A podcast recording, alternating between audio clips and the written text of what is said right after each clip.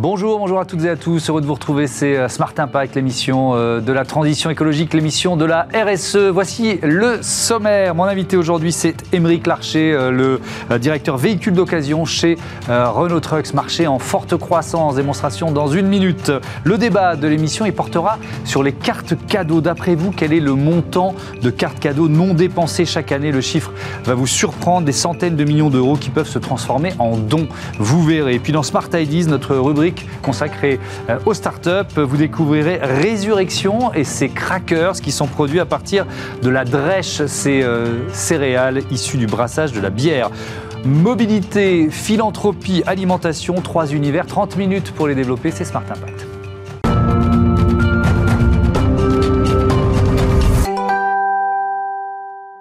Bonjour Émeric Larcher, bienvenue. Bonjour, merci euh, pour l'invitation. Le directeur des véhicules d'occasion chez, Renault Trucks. On va évidemment détailler euh, euh, cette activité, mais c'est mhm. quoi Renault Trucks aujourd'hui? Ça représente quoi? Alors, Renault Trucks, c'est la seule marque française de camions. C'est une marque qui a un héritage puisque ça démarre en 1894 avec Marius Berlier. Et plus de 130 ans plus tard, c'est une marque majeure de camions en Europe et, dans le monde. Voilà. Mhm. Renault Trucks, en fait, on conçoit on produit et on distribue euh, des solutions de transport pour les acteurs de la mobilité des marchandises. Mmh. pour vous donner euh, quelques chiffres, c'est 10 000 euh, employés en France et on est très fiers de, notre origine France. On a d'ailleurs des produits qui sont origine France garantie avec un, des plus gros sites de R&D en France qui est à Lyon avec 1300 ingénieurs et puis quatre sites de production qui sont également en France, Bourg-en-Bresse sur l'assemblage des camions, Lyon sur les moteurs, Blainville sur sur euh, la partie euh, assemblage des cabines. Et c'est aussi Blainville, et on en est très fiers, euh, le site de production des camions électriques du groupe. Donc cette, cette nouvelle gamme qu'on a lancée, et, on est très fiers mhm. d'être pionniers aussi là-dessus. Alors les, les, camions, les véhicules d'occasion, ça représente quoi? Quelle, quelle part des camions vendus par Renault Trucks aujourd'hui? Alors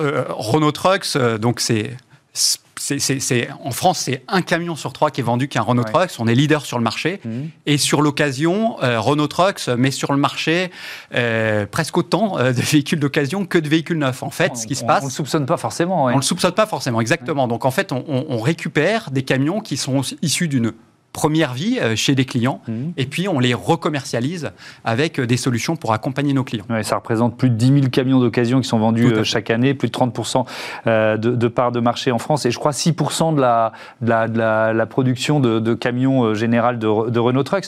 Est-ce que c'est un marché en croissance tiens? Alors tout à fait, c'est un, marché en croissance et c'est un marché qui, a continué de croître et je dirais que les événements récents et la crise sanitaire qu'on a vécue a contribuer à cette croissance. Puisque, en effet, euh, on l'a vu, la, suite de cette, de cette crise sanitaire, mmh. c'est euh, bah, des problématiques d'approvisionnement de matière, oui, bien sûr. semi-conducteurs, on en mmh. entend beaucoup parler, ce qui veut dire des longs délais euh, sur les véhicules, euh, les véhicules neufs, ce qui, ce qui nous impose bah, de trouver des solutions pour accompagner nos clients. Et l'activité occasion, eh ben, elle est clé par rapport à ça pour trouver des solutions immédiatement disponibles euh, pour accompagner, accompagner nos transporteurs qui ont été très sollicités pendant mmh. cette crise. Il hein. faut quand même se dire que quand la France était confinée, c'est des transporteurs routiers, c'est des chauffeurs qui, bah, tous les jours, approvisionnaient en denrées alimentaires, en médicaments. Et on est très fiers de voilà, d'avoir accompagné euh, nos clients avec des garages qui, sont mm. restés ouverts dans cette phase-là. Alors, il y a des, investissements importants qui ont, été, qui ont, été, réalisés dans deux nouveaux sites, à Bourg-en-Bresse et à Saint-Priest. Pourquoi? Pour changer d'échelle en quelque sorte? Oui, tout à fait. En fait, euh, en fait euh, en 2018, on a décidé d'intégrer donc dans notre site de Bourg-en-Bresse une Used Truck Factory. Mm. la Used Truck Factory, c'est quoi?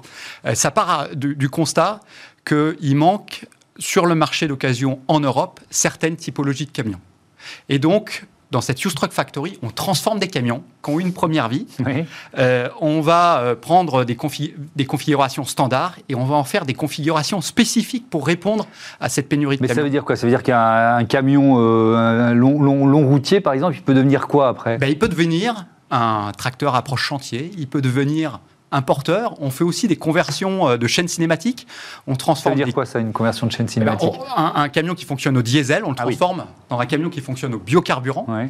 Euh, C'est du rétrofit en quelque sorte. Exactement. D'accord. C'est du rétrofit et on investigue également pour faire du rétrofit euh, au-delà du biocarburant, de l'électrique, de l'hydrogène, Mhm. qui sont des énergies euh, forcément d'avenir aussi pour décarboner le transport. Donc ça, c'est l'un des, des premiers sites. On est, il y a trois R, hein, régénérer, reconvertir, recycler. On est Ouais. plutôt sur le R de reconvertir. Et, et- et l'autre site, c'est le, c'est le, le- la, la régénération, c'est ça? Ouais, tout à fait. Alors, c'est- juste pour vous donner un Ouais. chiffre, en rythme de croisière, on a démarré en 2018, on fait 500 reconversions de camions par an, donc c'est majeur. Ouais. Voilà.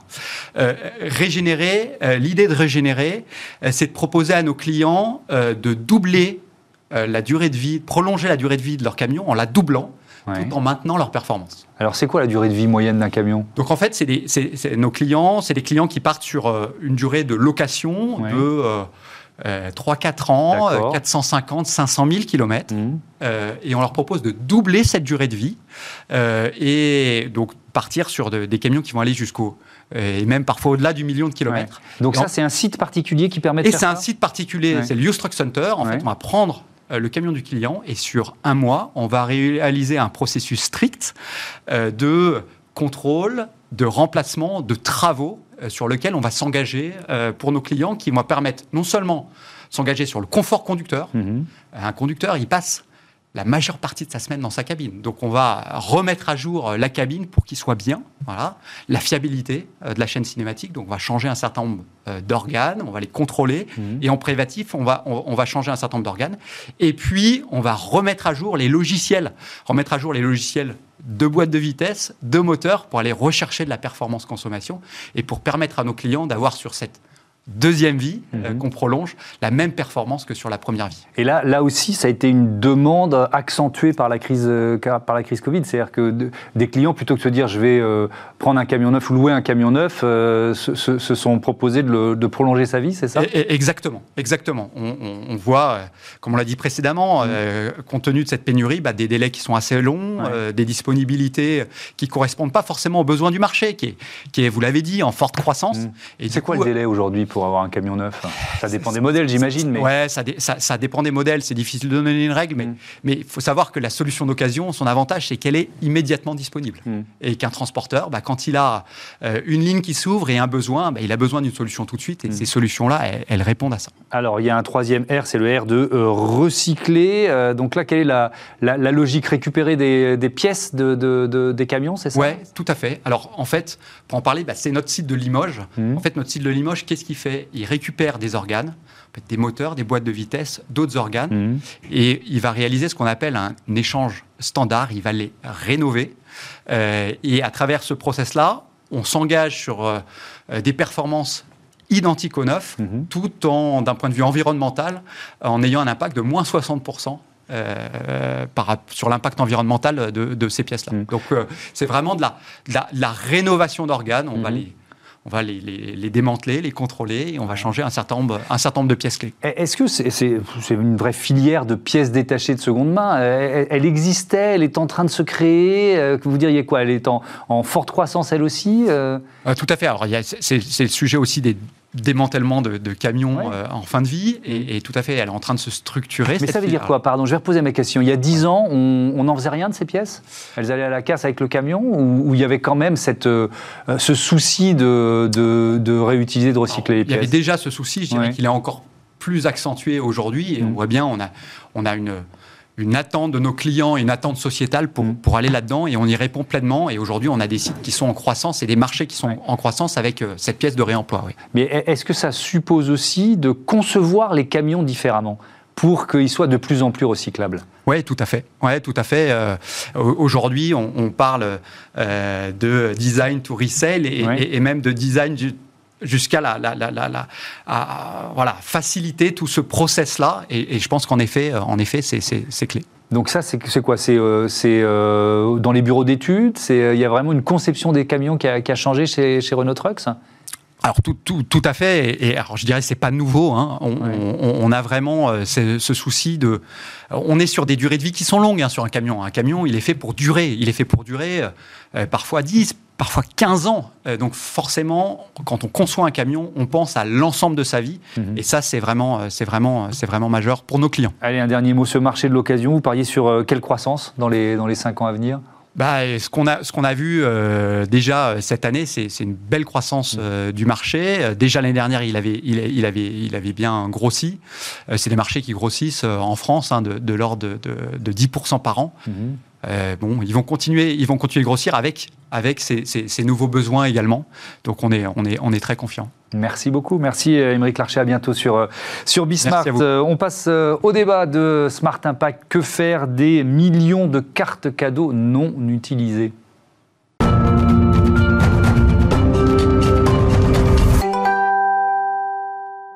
Les cartes cadeaux, donc, au menu du débat de Smart Impact. Je vous présente tout de suite mes invités. Ophélie Lemoigne, bonjour. Bienvenue, heureux de vous retrouver. Vous étiez déjà venu présenter euh, euh, Didon euh, dans, notre émission. Vous êtes la fondatrice de Didon. À vos côtés, Maxime Kilveré, bonjour. Bienvenue, fondateur de Charitips. Allez, on, même si vous êtes déjà venu, on représente Didon en quelques mots Didon, c'est un projet bénévole déjà, c'est important de, le mentionner. Et c'est un projet qui permet aux personnes qui ont des cartes cadeaux, qui n'ont pas réussi ou qui ne souhaitent pas dépenser, de pouvoir en faire don à des associations qui, elles, vont pouvoir les utiliser euh, pour, euh, pour acheter ce dont elles ont besoin. D'accord. Petite présentation de Charitips pour commencer. Alors Charitips, c'est la première carte cadeau caritative pour soutenir les, associations françaises. Donc concrètement, ça contrairement à une carte cadeau traditionnelle, la personne qui reçoit cette carte ne peut pas l'utiliser pour s'offrir un bien, mais va plutôt l'utiliser pour faire du bien. Ok, et c'est quel type de quel type de cadeau on, offre avec Charity Alors c'est pas des cadeaux, c'est vraiment monétaire pour le coup.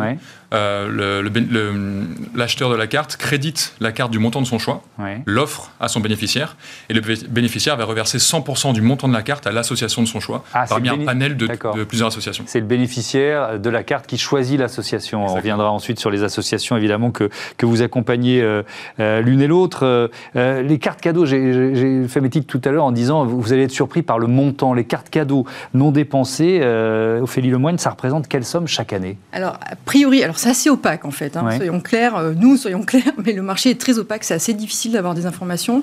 Moi, je regarde ce sujet-là depuis 2019, puisque c'est le moment où mm. j'ai lancé le projet. Et en fait, aujourd'hui, ça fait deux ans que j'entends l'estimation de 1 milliard. Euh, donc la, 1 milliard d'euros chaque année chaque année qui serait resté dans les tiroirs des Français.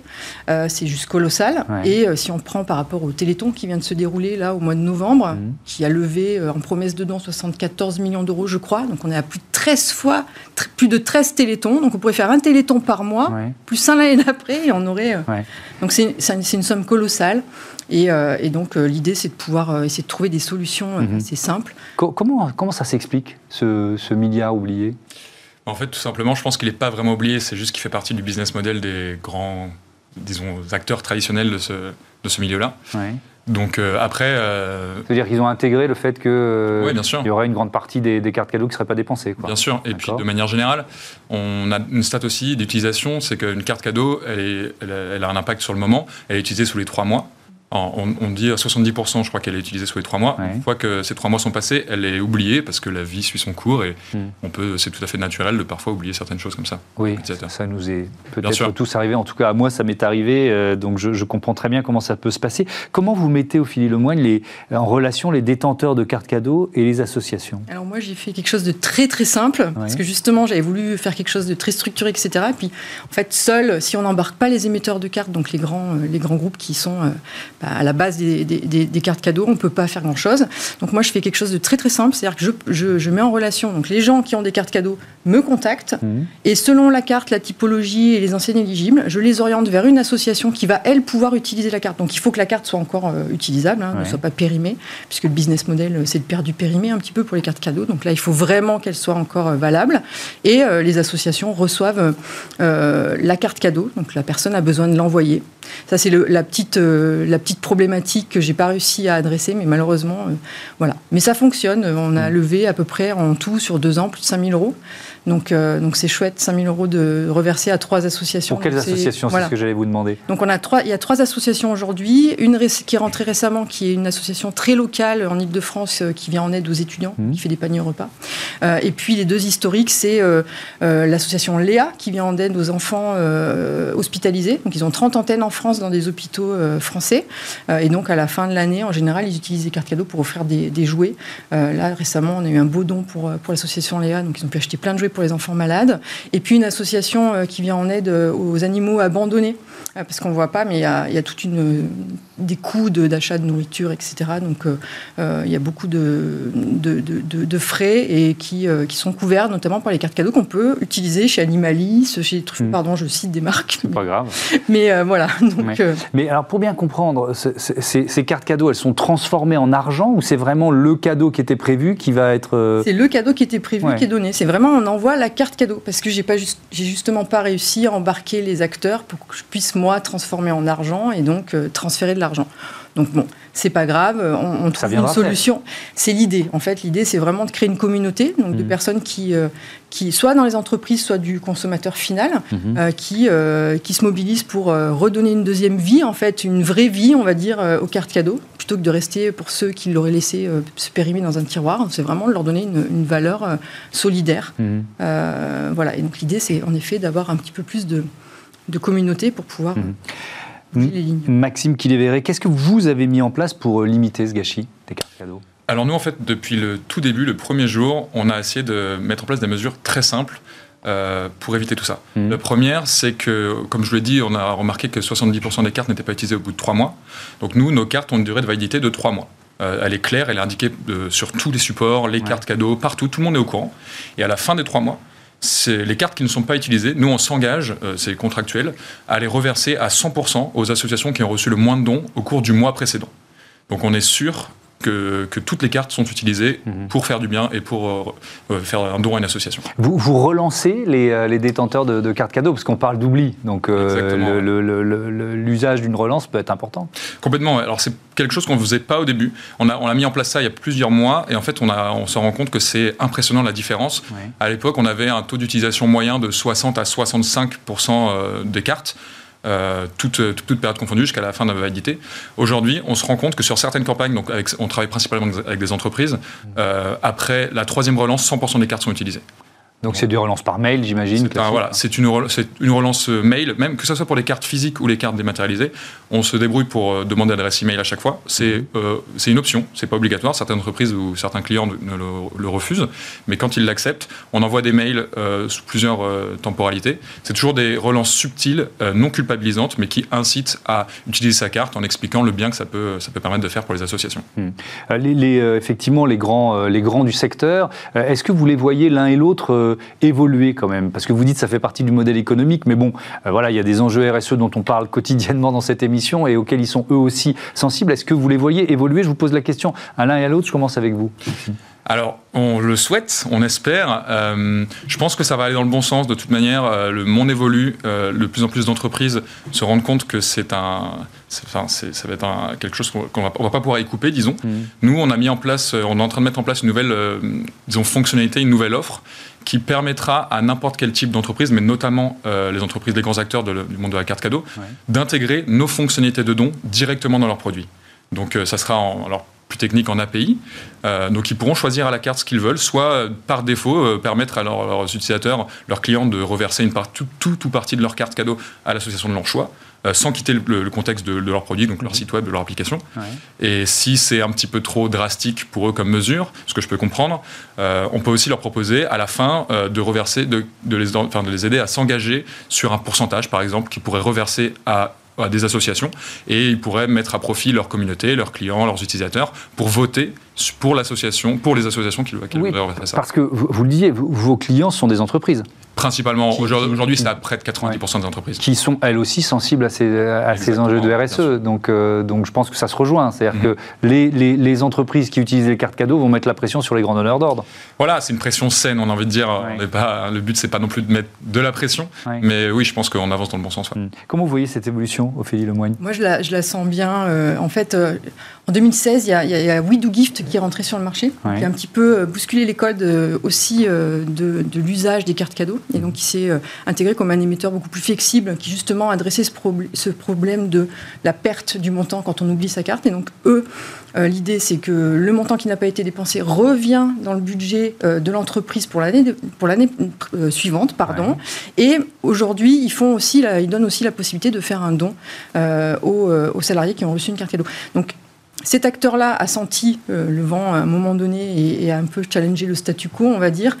ça fait déjà plus de 4 ans, donc, mais je pense qu'on va dans le bon sens. Et... Mais vous, vos, vos partenaires, ce sont les grands donneurs d'ordre euh, dans, dans, ce secteur comment, comment, ils comment ils réagissent face à, ce serait, mais ce ne sont pas vraiment des partenaires, mais euh, en fait, comment ils réagissent? Considèrent qu'ils font déjà beaucoup euh, sur ce sujet-là, en fait. J'ai pu échanger avec euh, des directions RSE dans les grands groupes euh, qui sont des émetteurs de cartes cadeaux, qui m'ont fait me dire que ce serait trop long de faire changer les choses tout de suite. Donc il fallait trouver une solution, même si c'est avec trois bouts de ficelle digitaux. voilà, on, y va. et voilà. Mais ils, sont, ils, sont, ils ont l'impression d'avoir déjà fait, mais je pense qu'ils vont être dans une mouvance de, de faire. C'est des grands groupes, donc ils ont des. En effet, vous parlez de RSE, ils ont du reporting RSE, hmm. donc ils ont des actions à mettre en place donc je pense qu'à terme, ça pourra rentrer dans leurs obligations mm. euh, RSE. J'espère. Quelles associations bénéficient de, de, Charity comment, comment ça fonctionne? Alors nous, on a une trentaine d'associations aujourd'hui, un petit peu moins, je crois 28. Euh, initialement, c'était associé à la Fondation La France s'engage, pour euh, récupérer, enfin s'associer avec la plupart de leurs associations. Mmh. Euh, on, a on a six grandes thématiques, donc de la santé, euh, la, pollution, enfin l'environnement, les discriminations, enfin voilà, on a pas mal de choses comme ça. Mmh. Je peux vous en citer quelques-unes si vous voulez. une association qui, alors, qui, cartonne énormément, c'est les petits doudous. Moi, une association que j'adore, c'est une mmh. association qui vient en aide aux enfants qui sont qui s'apprêtent à rentrer sur un bloc opératoire. Le but, c'est de c'est de réduire le stress pré-opération en leur proposant des doudous, euh, des actions euh, ludiques, des, jeux. Et euh, ça, nous, c'est l'association qui reçoit le plus de dons depuis le début, en fait.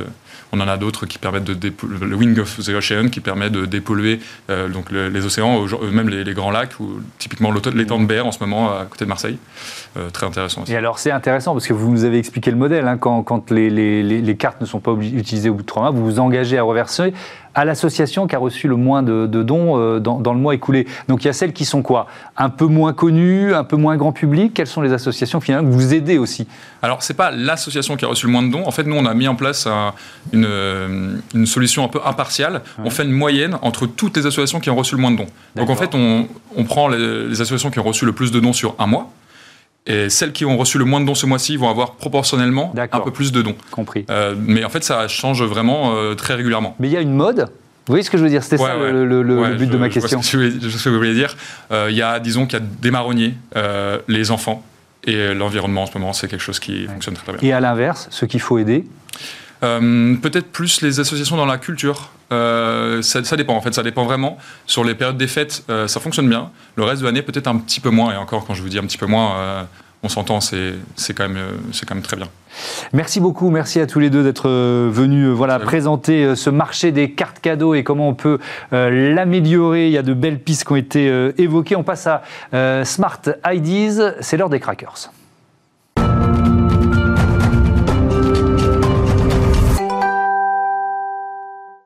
Bonjour Thomas Poilo, bienvenue. Vous êtes directeur du développement chez Résurrection. Vous nous proposez des crackers pas comme les autres. Pourquoi ils sont pas comme les autres Qu'est-ce qu'ils ont de particulier? Euh, Alors effectivement, euh, Résurrection, c'est une, une, start-up bordelaise qui, qui fête ses 4 ans dans, quelques jours. Mmh.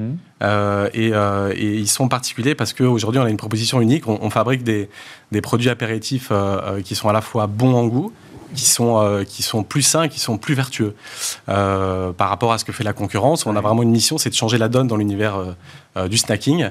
Euh, et c'est ce qu'on propose euh, avec euh, nos produits, notamment autour d'une démarche circulaire qui est unique aujourd'hui, dont, dont, on a été les pionniers, où on, va valoriser ce qu'on appelle des coproduits. Alors les coproduits, effectivement, notamment ce qu'on appelle les drèches, donc ça c'est un coproduit des brasseries. C'est quoi une drèche? Alors la drèche, c'est le résidu en fait euh, de, euh, de, de l'orge, de la céréale qui a été, Ouais. qui a été euh, utilisée initialement pour fabriquer de la bière. Et donc c'est le résidu de la phase de brassage de la bière juste avant la fermentation. Mhm. Donc, euh, donc en fait, on récupère cette céréale, l'orge. Oui, ça, c'est Euh, une céréale une avec, céréale, beaucoup de, de, de qualité. euh, C'est le, le reste de la céréale, donc c'est Ouais. l'enveloppe de la céréale Mhm. avec, euh, avec de, avec de l'amidon, Mhm. qui a effectivement, c'est une matière organique qui, qui est assez incroyable, qui est riche, qui est riche en nutriments. vitamines, en éléments, en vitamines, en, en nutriments, en protéines, euh, en fibres, Ouais. euh, et qui aujourd'hui n'est pas utilisé à sa juste valeur, en tout cas.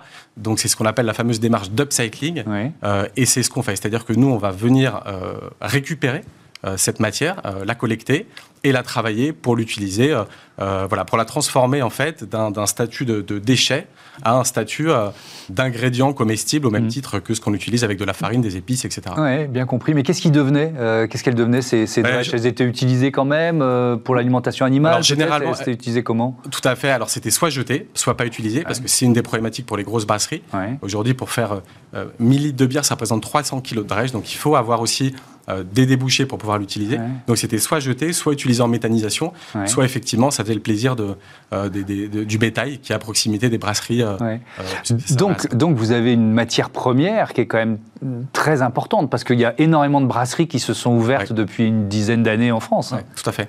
Bah, c'est une vraie problématique. Encore une fois, on a été les premiers à faire Mhm. ça. Aujourd'hui, euh, euh, c'est un peu une lame de fond, le, le sujet des coproduits. Ouais. Encore peu connu. Il y, a, il y a beaucoup de pédagogie à faire autour de, autour de ça et c'est pour ça que je suis ravi d'en parler aujourd'hui. Mhm. Mais, euh, mais oui, oui, c'est, euh, comme je vous disais, 1000 litres de bière, c'est 300 kilos de drèche. Donc il y a vraiment une volonté euh, de, de, de trouver des débouchés et de trouver des débouchés qui sont les plus intelligents possibles euh, dans cette démarche. Alors concrètement, ça marche comment? Vous êtes basé en Nouvelle-Aquitaine, c'est Oui, ça? tout à fait. Où ça euh, précisément? On, est, euh, on est à Bordeaux, juste à côté de Bordeaux. Juste à côté Ouais. de Bordeaux. De Bordeaux. Euh, donc vous, vous allez chercher quoi? Des brasseries qui sont euh, prioritairement euh, basées en Nouvelle-Aquitaine également? Comment vous fonctionnez? Aujourd'hui, un, élément important de notre impact, on est en 100% bio, on est aussi à plus de 75% d'ingrédients d'origine locale. Donc, euh, donc effectivement, l- on, on essaie d'aller chercher des ingrédients qui sont le plus près de là où on fabrique de notre atelier de production. Ouais. Et donc pour les brasseurs, c'est des brasseurs artisanaux bio qui sont à proximité de notre atelier de production, puisqu'on va récupérer, euh, en l'occurrence pour la drèche, qui est un de nos coproduits, on, on va Mhm. parler des autres après, Ouais. euh, on va les récupérer directement chez eux. Donc euh, donc il y a toute une logistique aussi qu'on met en place. Euh, mais oui, bien évidemment, c'est le plus local possible. Est-ce que ce marché, donc vous me l'avez dit, vous étiez pionnier, mais est-ce qu'aujourd'hui c'est un marché qui devient concurrentiel? C'est-à-dire est-ce que le cours de la drèche augmente?